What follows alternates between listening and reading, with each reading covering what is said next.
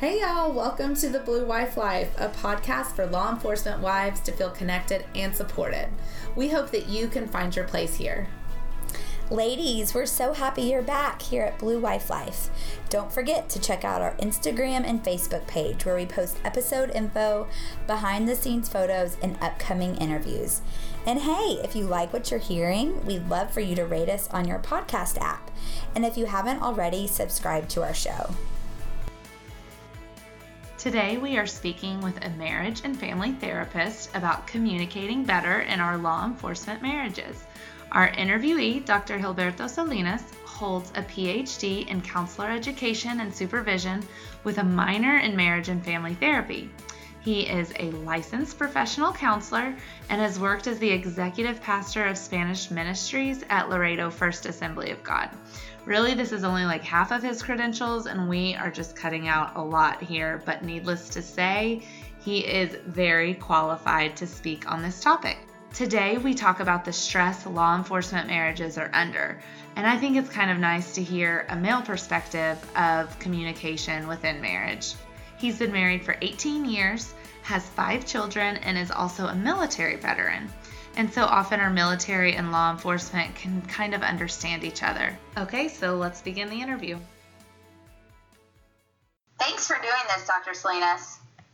It's my pleasure, absolutely. You guys can call me Gilbert. So I don't think I can. I really, I don't think I'm able to. but I've heard your name, Dr. Salinas, for years. Like I don't think I can either. Thank you seriously so much for coming on board and um, giving us your expertise. As they say in Chick fil A, my pleasure. We, you know, I remember a long time ago, we kicked around the idea when I was working with you about doing a group for veterans. You wanted to do a group for veterans and first responders. And so it made me think of you for this interview. Did oh, you awesome. did that ever happen? What happened with that? I uh, I actually turned that into research. I'm actually doing research on that right now, and uh, uh, I started running the numbers because I had about for a while. It, it's something that started in 2014 that I set it up, but it lay there. It just kind of laid there, and, and you know, law enforcement because of the blue line, as you know, don't necessarily trust us shrinks, you know. Mm-hmm. And uh, so, and, and, and, I had it out there on on, on SurveyMonkey, so not a lot of people answered it, and I was kind of, I, I almost gave up on it, and then I looked at it because I'm coming up for tenure, so I'm like, okay, I need to publish. So I'm looking at stuff. I see that they, I, there was like 98 respondents, right? So I looked through it, and um, it's it's good, but I don't still don't have enough people participants to actually really completely run the stats. So that's what it's turned out to. And also I did a lot of work with uh, Border Patrol. I was doing a lot of work with Border Patrol families and things like that. Um, first responders and uh, what is it, psychological first aid. So that's basically what it turned into. So it's going to turn more into a paper than anything else. Okay. That's really neat, though. Yeah. You know, oh, I, with marriage in general, it's hard, right? Everybody would probably agree with that, I think. Yeah. But yeah. but with law enforcement, the divorce rate tends to be a little bit higher. Uh, I say considerably higher, yes. Yeah. So why do you think that that is? Well, that one of the things that I that I've realized that that is a bit of a, a hydra. The you know because when you deal with anything, trauma is, is one of the parts of this um, but once you start dealing with trauma and you start studying trauma systematically, it's like a hydra. You cut off a head and then like two more pop out. So there's so many things that, that play into this. But I've come up, this is part of the research that I'm doing, and this is, again, this is a theory at this moment. I still need to test it a little bit mm-hmm. more and look at it. But I call it the perfect storm. There's, there's several components that come together as a cycle that really starts not only affecting the, the quality of the marriage and the quality of the family time and, and, and the relationship, but also the rates of suicide that you see with these individuals, which is higher than the general population.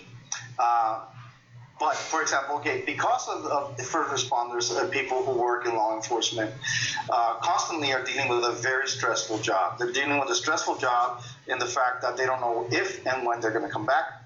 Uh, uh, and they're constantly exposed to uh, carnage, trauma, violence Mm-hmm. against children. I know, you know, things that you're talking about is like child pornography. They're constantly being exposed to the stuff that many of us are uh, who are not in that in that in that field are generally uh, sheltered from.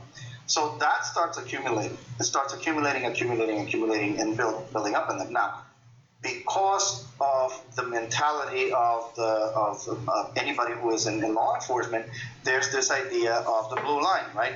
Don't talk to somebody who's not inside the force because they won't understand you.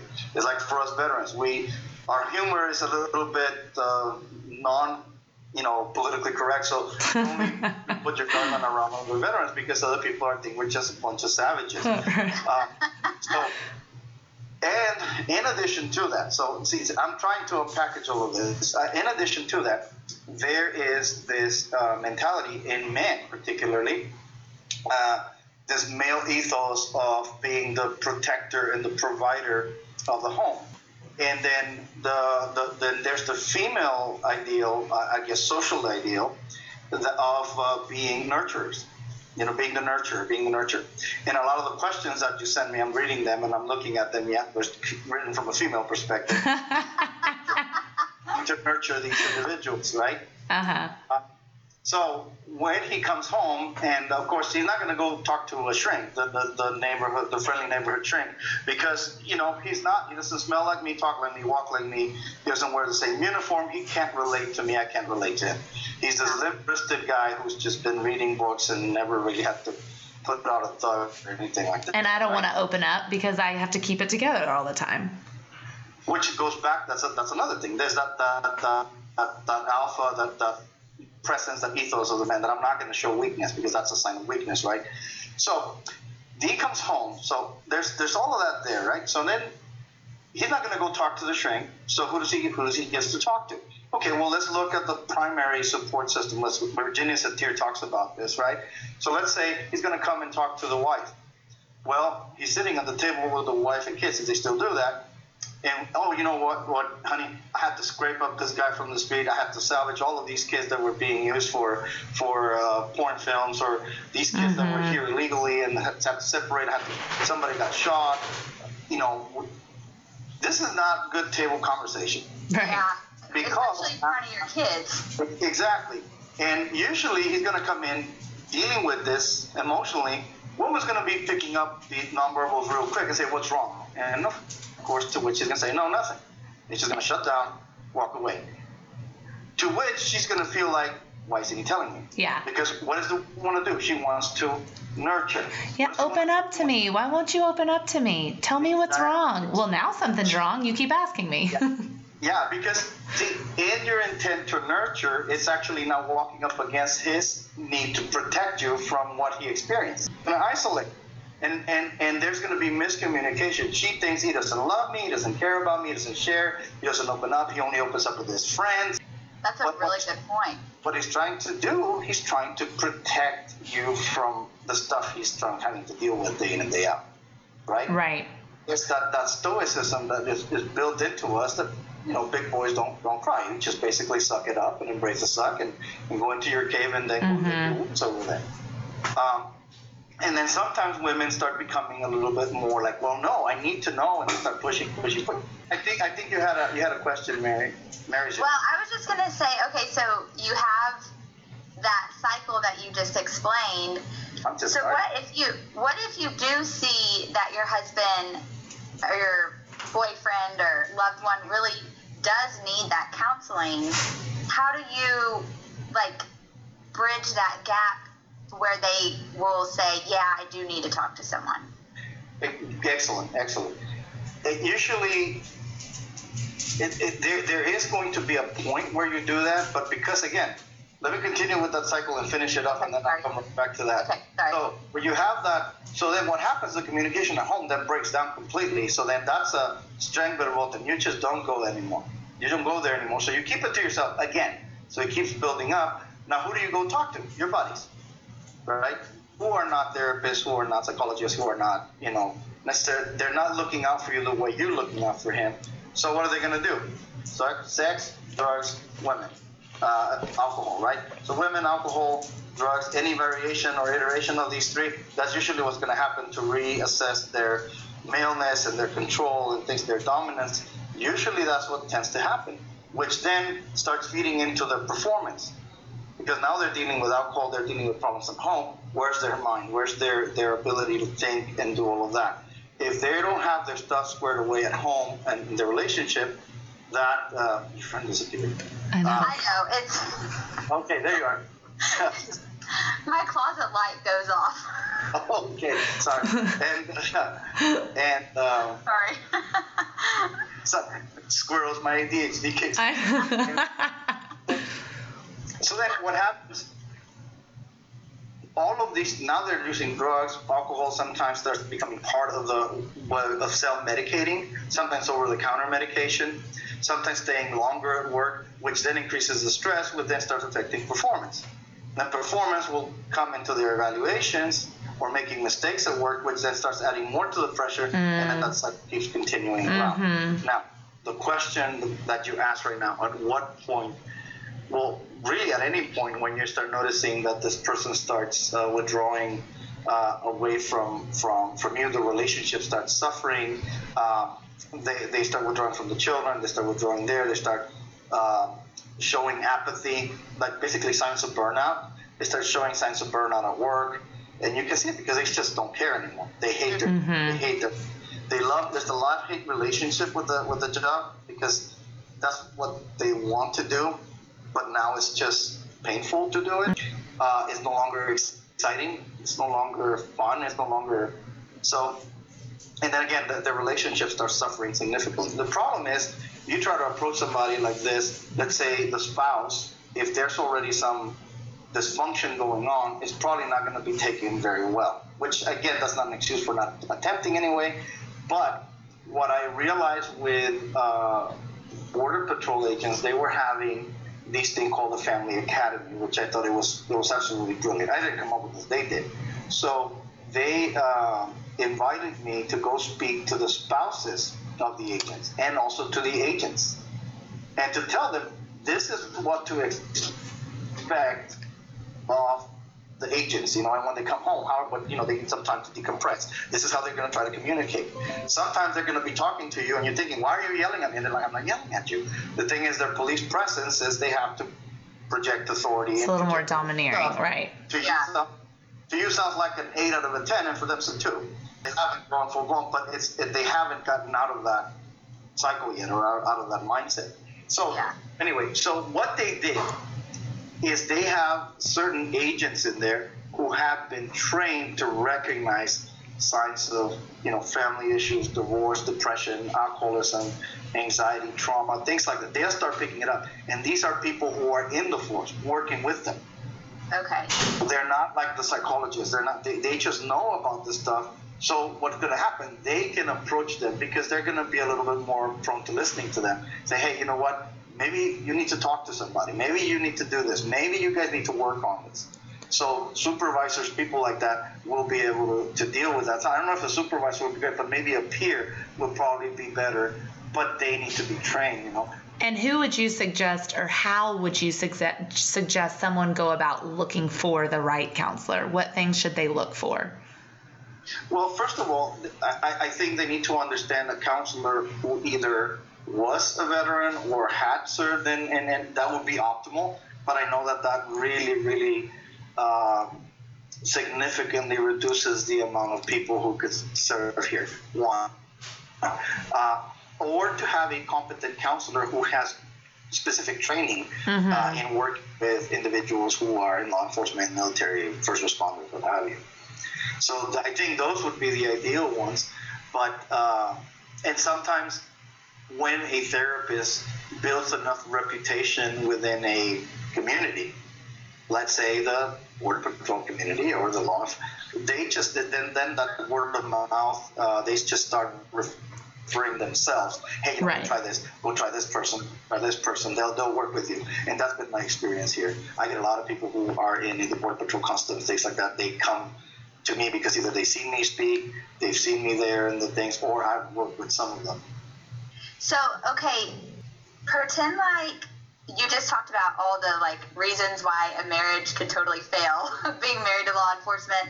What are um, some talk to all the wives listening and tell us some tips on what makes a healthy marriage. Like what can we do in our daily life that would help our law enforcement husbands and our marriage? Does, did that make sense yes yes yes Healthy marriage. yeah that's that's there's several things. I mean, I think that um, there, there's a couple of great books that I would strongly recommend uh, to read. Um, there's there's uh, there's one that's called uh, "What Makes Marriages Succeed or Fail" by uh, Dr. John Gottman. There's another one, and this is a this is like a, a huge book, but it is absolutely worth its weight in gold. It's called, uh, and I think a lot of the smaller books actually he got him out of this one book. So it's kind of like the master book. It's called uh, um, Family, the Family, the Family Clinic, the Family Clinic by uh, also John Gottman. That, that's an excellent. So that's 28 years, 20 some years of research, not 28, it's 20 some years of research at the University of Washington where they had a house where people would move in and they had it wired and they were looking at hormones, stress hormones, when they would urinate. Uh, they were looking at the videos and, and, and things of how they how people argued. So, and this, that all of that synthesized into this one book. So that really tells you about some of the things that he talks about the, the four destroyers, the, which is called he calls them the four horsemen of the apocalypse. You look at him on YouTube. There's a ton of videos on that. There's also another book that he wrote. I think is the seven seven Seven signs of a healthy something marriage. Yeah. Seven Signs of a Healthy Marriage, uh, which are um, which is also by John Gottman.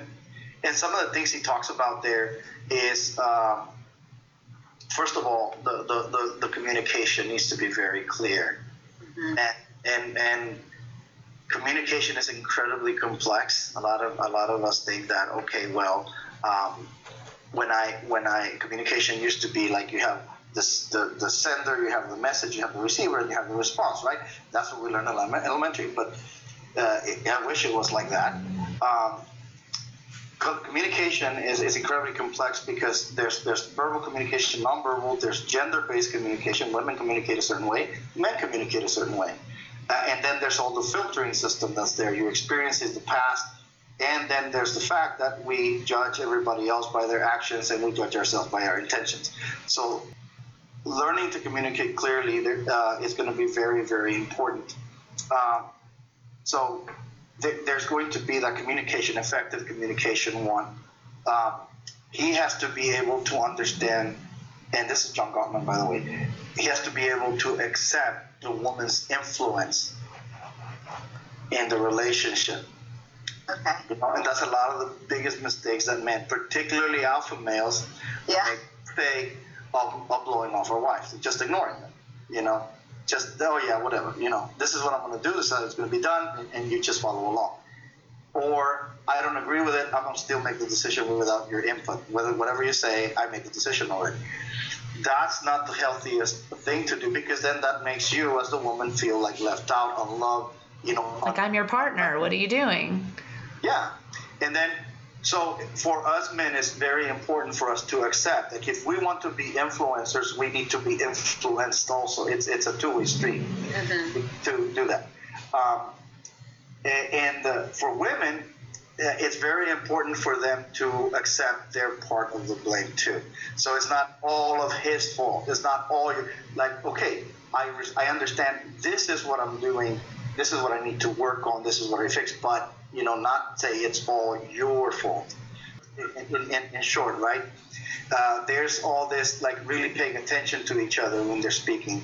You know, really, uh, uh, what, what, what John Gottman calls it, like, turning towards. Like, like if somebody like, oh, you know, look at look, look at the, the sky, it's so pretty today. Instead of being like, oh yeah, okay, whatever, you know, that's probably not going to go very far. But like actually turning and saying like, oh, you know, that's that's real nice. You know, should we take a picture? I mean, that will be more engaging. Engaging. That type of stuff. So not looking at your cell phone. Is that what you're saying? That's really important. that's, a, that's a fight that my wife and I have all the time. So I just start texting her. Uh, so, so it's it's it's very important. The phone has become a huge issue, but um, sure. but see, the healthy marriage again, communication is going to be the key to everything. The for women, there's another book that I strongly recommend you get, and this is actually mandatory for my marriage and family class at the university. Is Love and Respect. Oh yeah. Emerson Eggerichs, you know, it's it's how it, it really cuts through uh, a lot of the, the the gender specific communication styles and how men want to be, be respected, especially men in this type of position. You know, they, they want to have the respect, and and th- the problem is that many women, instead of giving them the respect, they want to love them. Yeah. And and uh, and sometimes and then the men make the the problem of respecting the woman and showing them respect instead of showing them love. Remember, they're the most important thing in their life, even more than the work, even more than their friends, even more than all this, the hobbies or what have you. And I think it's hard too because men come through the door and you've got to like flip a switch. You know, they're coming in and all of a sudden you're like, this is a safe space. And you're out there in the world. And then all of a sudden you walk through the door and you're expected to be dad, husband, you know, Uh-huh. and I chilled probably- out. I probably wouldn't call it a safe space. If, I don't know if any of, of these guys would want a safe space, you know? Um, That's the man versus woman. Like, right, here we go. Case in point. what I call it, this is your castle. You know? Excuse me. Yeah. The king, the king has arrived. He's home. Yes. You know, like, yes. So you would suggest people get trumpets That was as very nice. And for. No, you're I'm not not suggesting I'm here. This is going to be shown, so I'm not going to go there. But yes, uh, that would be that would be very nice. No, castle, because see, if you say safe space, I mean, what's happening right now in universities? Oh, the safe space for this, the safe space for that. I mean, um. come- a, a, a police officer needs a safe space. You know, somebody who's out there putting out criminals is not going to need a safe space. But That- would you say more like their happy place? Absolutely. I know exactly what you're trying to say. Okay. But for somebody who's filtering information, they're going to be like, I don't need that. What are you trying to say? You know? yeah, Because- touche. So it's, it's going to be, I, I understand exactly what you're trying to say. And ye- yes, that, that's exactly what it's going to be a place where he can really open up and, and, and just share and, and, and know that even though it's going to be hard to listen to, your intention is to nurture them and to help them through the whole situation and for them not to carry the burden by themselves. That's what men sometimes don't understand. They think that, you know, you just keep digging into my stuff, you just, you know, stop asking me questions and, and you're trying to control me, yada, yada, yada, you know, so there's all, all of those things. And, and that's not never the intention of the woman. So you might have cases where your spouse has gone out and experienced a more than average level of violence or trauma um, in that day, you know, something extremely significant. And maybe they're experiencing some sort of PTSD. What are the signs that you would look for to be able, for a wife to be able to identify that? Maybe more so than um, your day to day kind of jadedness. Okay. The thing about about uh, these this population is not whether if they find trauma, it's how much of it and how often, right? And you use the term PTSD. PTSD is a very specific condition, and it has to have, you know, the trauma has to have happened. Three months must have elapsed, and then you start seeing all the symptoms. So for us to call it PTSD. Now, if it's shorter than that, it's what we call uh, uh, what is it? Uh, acute um, acute trauma. Um, so so what happens is is um, when they experience something like this, um, you will notice that they'll probably be quieter than usual. Usually, the, the more frustrated a man is, the quieter he becomes, and usually, the more frustrated a woman becomes, the more she talks. So it's it's it's just again. So if you start seeing that he starts withdrawing, his nonverbals are not the usual. You can see that he's more pensive or whatever. Uh, it, it's important to first of all, uh, I think out of respect, it's important to ask. Okay, do you want some time by yourself to just decompress? And this is very when you were talking about flipping the switch. That's something very important that I recommend a lot. let him have that space to come in and just go take a shower, go do whatever he needs to do, watch the game for a little bit or whatever, just decompress, and then he'll come and okay, now you get your husband back because that needs to needs to happen. There's going to need to be mm-hmm. some time. So ask him when he comes in with that and you notice that something's up. Tell him, you know, you want to talk about it right now, or you, you just want some time right now. And then Yeah. you tell him, you know, I just need, I just need some time. And he needs Good time. advice. Yeah, just give him time, and then he'll come around, and then at, at dinner, you know, say, you know, if you want to talk about it, I'm here. If you don't, I mean, whenever you're ready to talk about this, or if you need my help in any way, shape, or form, I'm here.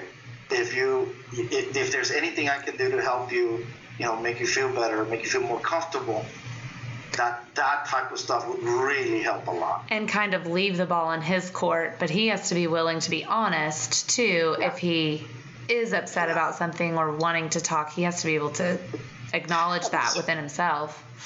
Yeah, because if you start like digging a little bit more, then you get this this you, you start this process called a, a complementarity, which is basically like one of the you have a distancer and a pursuer.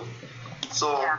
The more you pursue, the more distance that's going to be there. So instead of doing that, just notice, hey, I realize that something's up. But I want to give you that time, and I'm going to respect your response. So I'm just going to give, give you that space for you to process that. And if you need me, I'll be right here. Mm-hmm. I've noticed that in my own marriage. You- mm-hmm. You were talking about the coming home and giving them a little bit of time just to decompress. Yeah. My husband is so much more willing to help and just be emotionally engaged when he's had 15, 20 minutes just to take a break from life. And I feel like like he'll open up to me after the kids have gone to bed What? um, and like hours later, Yeah. like after his day. And I'm real quick to be like, um, you had 25 minutes in the car with the windows rolled down and the music blaring. I had to listen to the Disney Channel and uh, people pulling my hair. So I'm out the door. Let me go decompress. Times this afternoon. So- I'm, not, I'm not. I'm not. I'm not putting. I think yet that you need to understand that that because you also need your attention. You also need time to talk and to again. Women will decompress by by interacting and talking. So Yeah. thing is, you the, the, the if if you want to find out where to start with this, is delay that gratification a little bit and, until he's ready for that, because you can have that time, but see, that's where you guys are going to connect. That's where the intimacy is going to take place. Uh, I'm not talking sex. I'm talking that relational intimacy is going to happen when you guys start talking and you start talk, you know, sharing the the day and validating that. That's when the therapy is going to happen. Um, but it needs to happen at the right time, and and it, that's going to depend on the individual. Some people are going to take 20 minutes. Some people are going to take an hour too. So it just it just um, depends. Okay, what would you tell your 18 year old self if you had the chance? Wow. Here we go. okay. Don't leave me. Um, stay away from that fraternity party. Uh, where where where I met my ex-wife.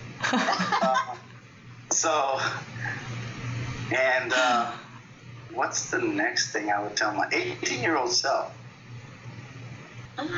That's funny. Yes, probably not politically correct, but yes, that's what I would Th- tell. that's why. That's why we wanted to interview you. With the, Do you the have any any last piece of advice for all the wives listening? Yes, I, I do. As a matter of fact, um, when it comes to trauma, uh, particularly when you start looking now at like something more severe, like like uh, like acute acute stress disorder or or post traumatic stress, the things that are the telltale signs of that is going to be. Uh, basically a cycle of re-experiencing and avoidance, re-experiencing avoidance, re-experiencing avoidance. So either the re-experience is going to happen through flashbacks, certain smells, certain words, certain noises, you know, loud noises, sudden noises, things like that is going to like immediately take him back to to that. Uh, the startle response is going to be uh, a, a lot more sensitive than it usually is. All right. Um, the um, so there's going so there, there's going to be sometimes nightmares, you know, of, of, of the trauma, like this reoccurring type of thing that, that happens over and over. That's what you tend to see with adults. Uh, with children, they just have nightmares, but they, they they're just nightmares. They don't they're not any specific theme. But what you do see with children in play, they start re- reenacting everything that happened in their play. Mm-hmm. But with adults, you know, they start re-experiencing, re-experiencing, but then they don't want to talk about it and then they start avoiding and they start trying to avoid going to certain places trying to talk to certain people trying to talk about certain topics. So that, that's the avoidance. So as we're experiencing avoidance. You see that cycle completely.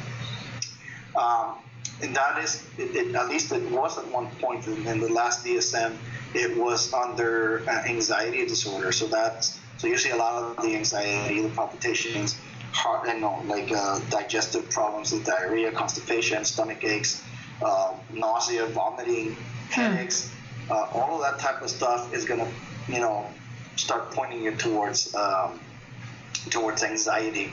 Um, changes in appetite, changes in sleeping patterns. Those are types of things that you could notice right away that something's up. Um, if you start seeing that, or you start they start talking about, you know, death, not being around, uh, saying goodbyes to people, giving away their stuff. Red flags. Those are yeah, that, that would be more like looking at depression and suicide. But uh, those finding that things are not worth it anymore, guilt, you know, probably because uh, they lost somebody, a, a friend, a buddy, uh, one of their one of their battle buddies, and, and that person fell, and they couldn't do anything about it. They start blaming themselves, they, you know, all of that type of stuff. It's those are pretty important things that need to be addressed professionally. But if you can pick it up, then and you can go now my last bit of advice, if I may, is is mm-hmm. um, if you if he does go and if he allows it, the most effective thing that can be done is family therapy, at least couples therapy, uh, not just individual therapy. Because, like I would tell everybody, once you deal with family therapy or couples therapy, you're dealing with the entire uh, environment. So it's not like you don't have like this fish that's like swimming in murky water eventually, like if you have it in a tank you haven't cleaned, it's going to start bellying up pretty quickly. Mm-hmm. You take the fish out of that dirty water, you put him in a special glass, and you put special water and special food. After a few weeks, it's going to be awesome, right? And then when it's done, you throw him back in that in that contaminated environment. Same thing happens when you don't treat the family environment. So uh, that's very important for for the couple to be seen together because the dynamics that, that start taking place there. And, and for therapy to really start changing the communication dynamics and i think that probably be the most effective thing for that. Mm-hmm. i like that. I like that too with the fish and the dirty water. Yeah. It's good. Well thank you dr salinas. This was it's so good to listen to a man talk how to help other men because becky and i you know we use the safe space language yeah. Um, but which yeah, is which is great. Yeah, but now we know it's a castle, not a safe space. yeah, yeah, have to mansulate it for you. Yeah. well, thank you so much. Absolutely. We love talking with Dr. Salinas about law enforcement men and how they handle their feelings. While we totally understand that not all law enforcement guys fit into this box, Many do, and maybe you see parts of your marriage within this podcast. Wouldn't life be so much easier if we all communicated in the same way? In 2018, are men still from Mars and women still from Venus? I think so. Good thing we have resources like therapy, books, podcasts, and friendships to give us nuggets of truth to help with a healthy marriage and open communication. We will link all the resources that Dr. Salinas mentioned on our Instagram and Facebook pages. I hope each of you can take away even something little from this conversation. Thanks for being with us on Blue Wife Life.